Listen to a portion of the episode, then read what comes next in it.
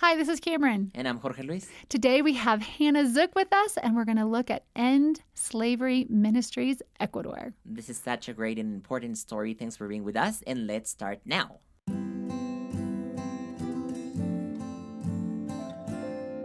Hopecast. Learning about the life and mission of education equals hope.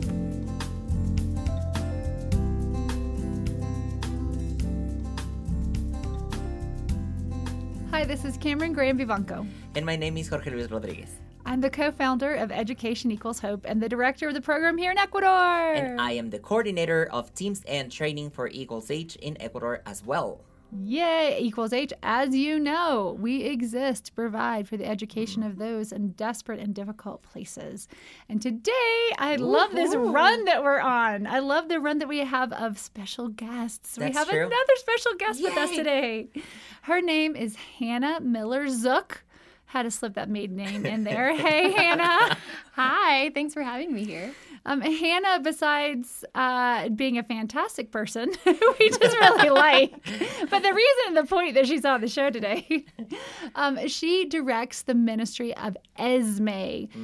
Many of you know that ministry as Casa Dalia, but really it's it has expanded and has four different parts in Casa Dalia. We're going to define all these terms for you in just a second.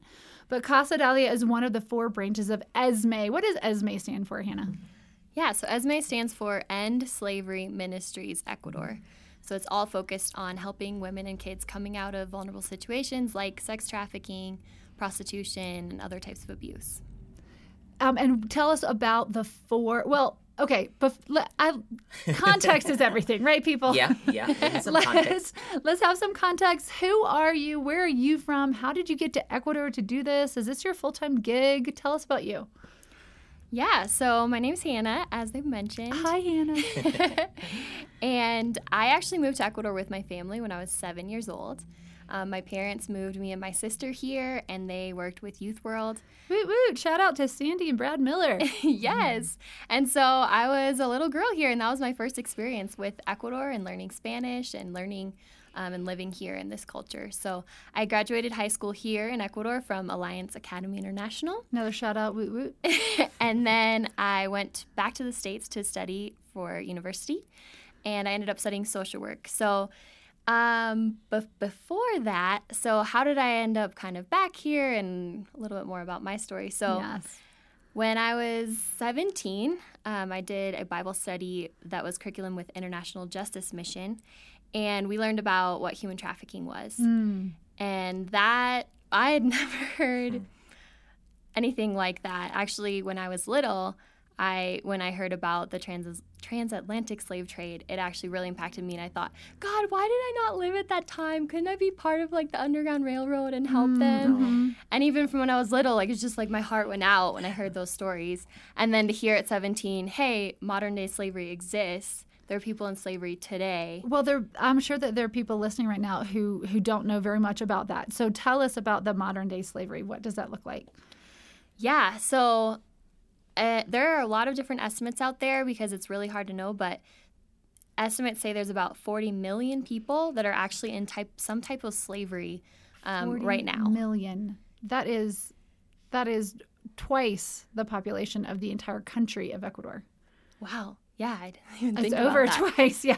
Yeah, it's a lot of people. So um, the main kind of term is human trafficking, but that kind of encompasses there's two main types of human trafficking. There's labor and then sex trafficking. And so labor would be that you're forced to work without pay and you are um, inside some type of labor situation and um, enslaved in that way. And then sex trafficking would be um, forced to have sex with people, um, and other people are gaining money for that, and you don't have a choice in that situation. Um, and so it looks a lot like prostitution, but those people, yeah, are not. They're they don't not have- they don't get the seven dollars at the end of the trick. Right. They they're sla- enslaved. Exactly. Okay, so I, I jumped ahead.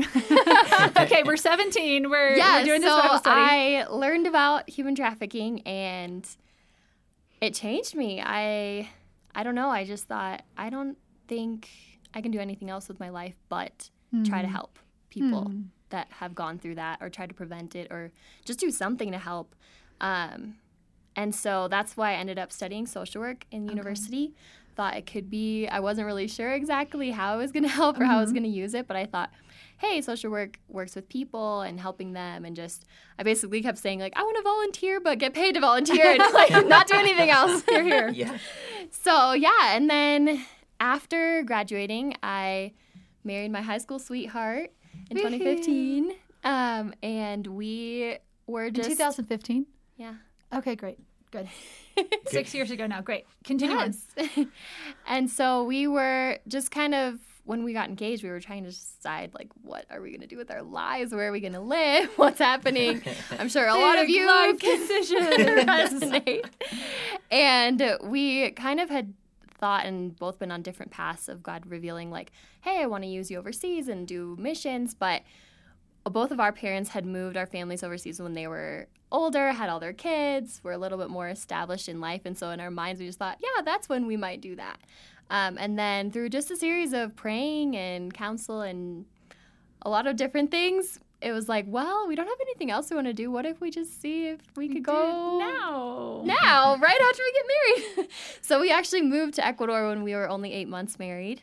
Um, we did our training when we were engaged. so it was crazy. Um, but yeah, so I think for us, it was a great. Um, my husband actually grew up here too. That's where we met. Mhm. And so we have a heart for the whole world, but it was really cool to see. Um, just we have Spanish, we've lived here before. It was a really good fit, and to come back and serve um, as adults has been really great. We've been here since 2016. Oh my word. Our math our math professionals are saying five years, Karen.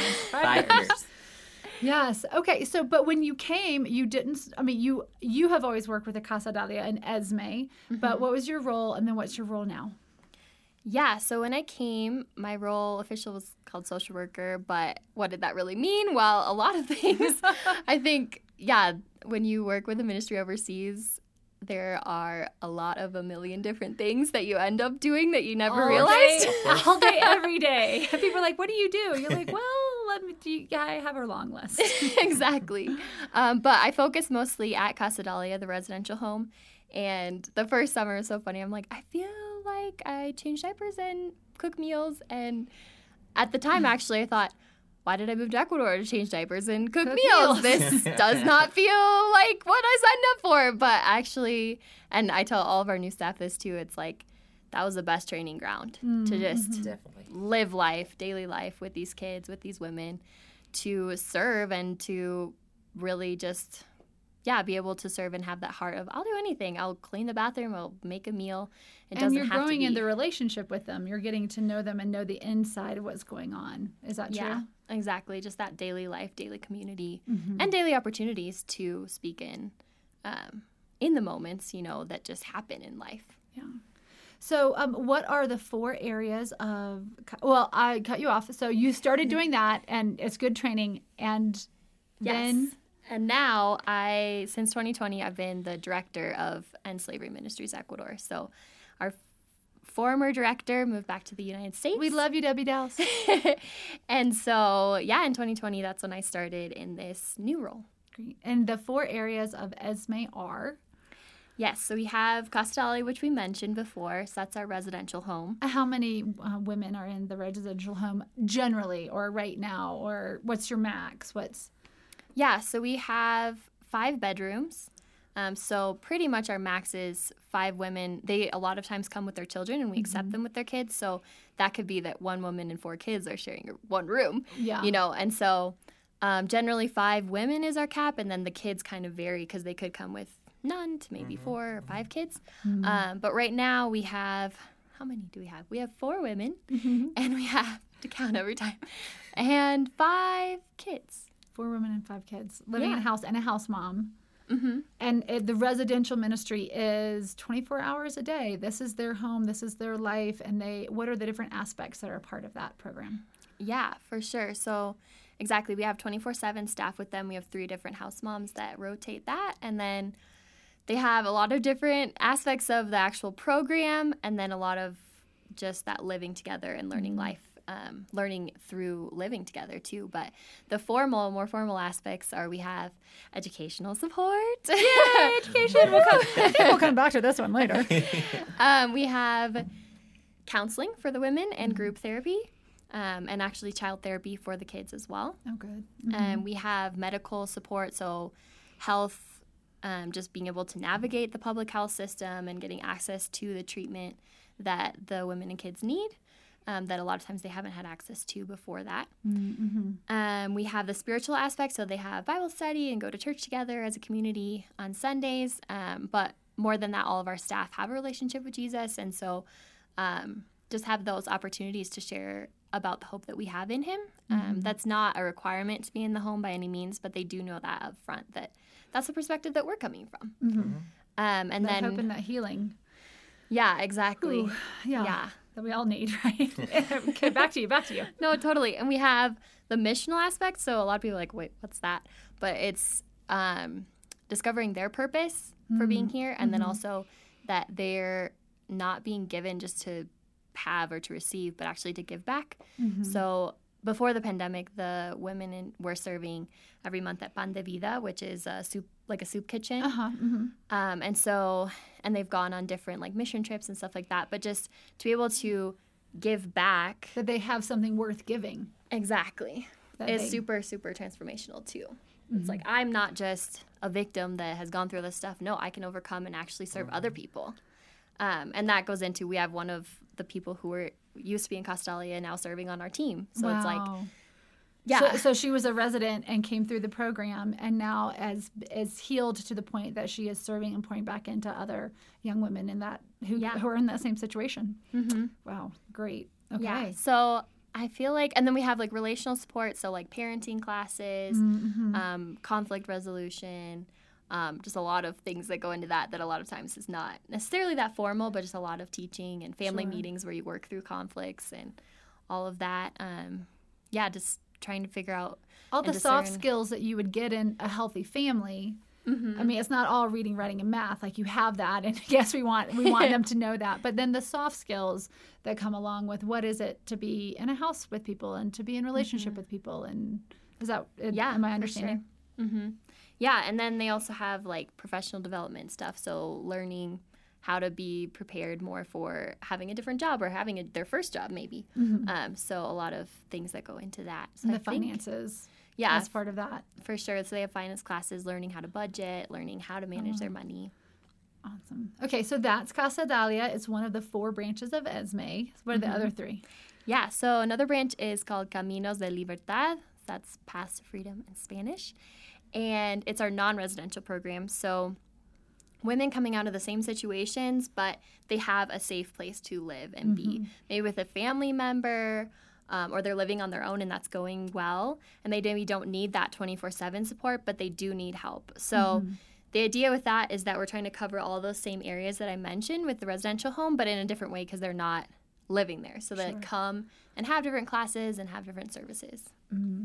And is any of that preventative? Is any of that women who are at risk of being trafficked and trying to give them the soft skills and a healthier place to to live out of? Yeah, so with both of those programs, um, yeah, we talk about that our our women are vulnerable to that. So whether that be that they've actually gone through, been trafficked, um, been in those horrible situations, or they lack economic and community resources, mm-hmm. they lack education, they have been abused. So all of our women have been abused in some way, mm. um, whether that's in their childhood or currently, and they're coming out of that situation right now. Mm-hmm. And so if somebody has been abused and then lacks this community, lacks resources, then their likelihood of being trafficked is so high. And so instead of, you know, so a trafficker a lot of times will come in in a moment of need and mm. offer something that actually they need. Like, I'm out on the street, I don't have a place to live, I don't have food, I don't have provision a lot of times. And so instead of that moment, the trafficker stepping in, if they can come into one of our programs and actually instead of having all these false promises and then someone taking advantage of them, they actually have, hey, we want to help you, and we actually do. That's the reality. we, we actually want to help you, and there's and there's no string attached. exactly. So, So what? Um, we have two more that you're going to tell us about in a second. But one quick follow up question: How does someone get how does someone become trafficked? yeah, that's should we save that for? should we go through the other two first and then come back? to sure. that? Let's yeah, let's okay, we'll do that because I definitely. Um, it is, if you've never lived that situation or been around it or unfortunately heard the stories and learned secondhand, it is confusing. Like, how did this happen? You woke up one day sure. and someone kidnapped you? It's not like that at all. But anyway, okay, so tell us about the other two. so the so we have Casa Dalia, Caminos uh, of de libertad. the Li- uh. Paths and Freedom. Yes. I was, I was trying to do that Spanglish in my head. I was like, Cam- Caminos of freedom. freedom. Wait, that didn't work. okay, sorry. Back to you. Yes. And then our third is amadas. So that means loved ones in Spanish. And that is our street outreach to people currently in prostitution. And so every, well, generally before the pandemic, our rhythm was every two weeks we go down to a certain part of um, the center of Quito and we talk with, build friendships, and pray with people that are on the street corners. Um, currently in prostitution, they're going in and out of brothels as we talk with all of them. um, s- someone who used to be on your staff, good good friend, she was telling me a story about um, that the depth of relationship that you guys are able to do to to, to build that. Um, that she was praying with or having conversation with a, a woman in prostitution um, and they were just about to pray and then someone came up and propositioned her like hey baby let's go in this brothel. And she was like you're gonna have to wait. I need to pray with this person. I was just like so whoa.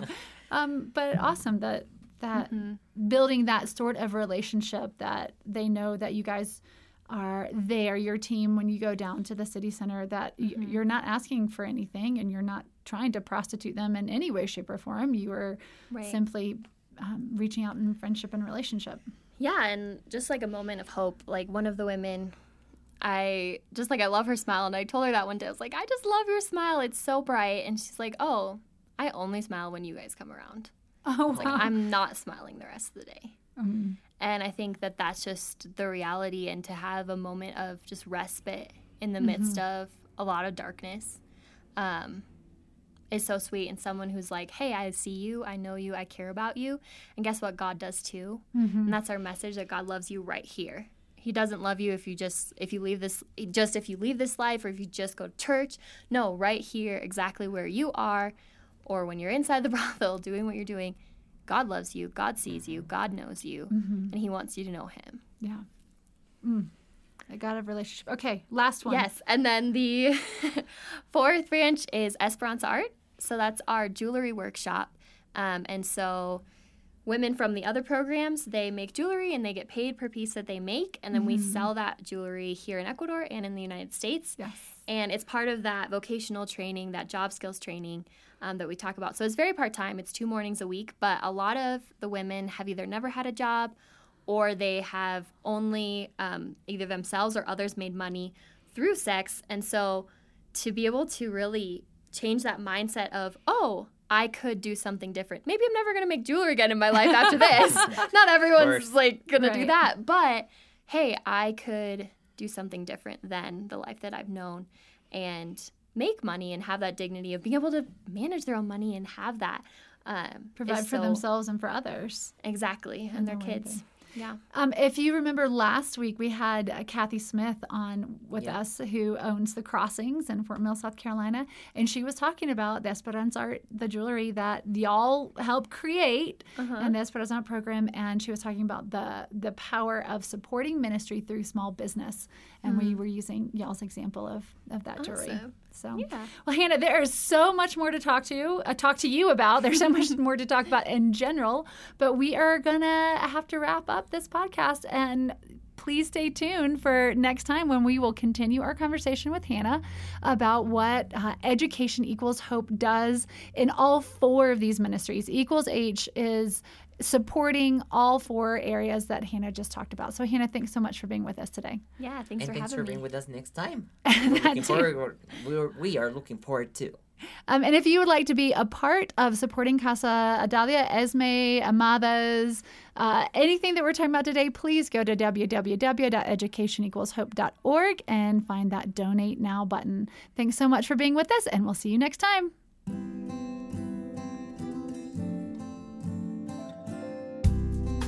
Thanks for listening to our Hopecast. If you want to join the mission or know more about it, please visit our webpage www.educationequalshope.org or check our YouTube channel and Instagram with the same name.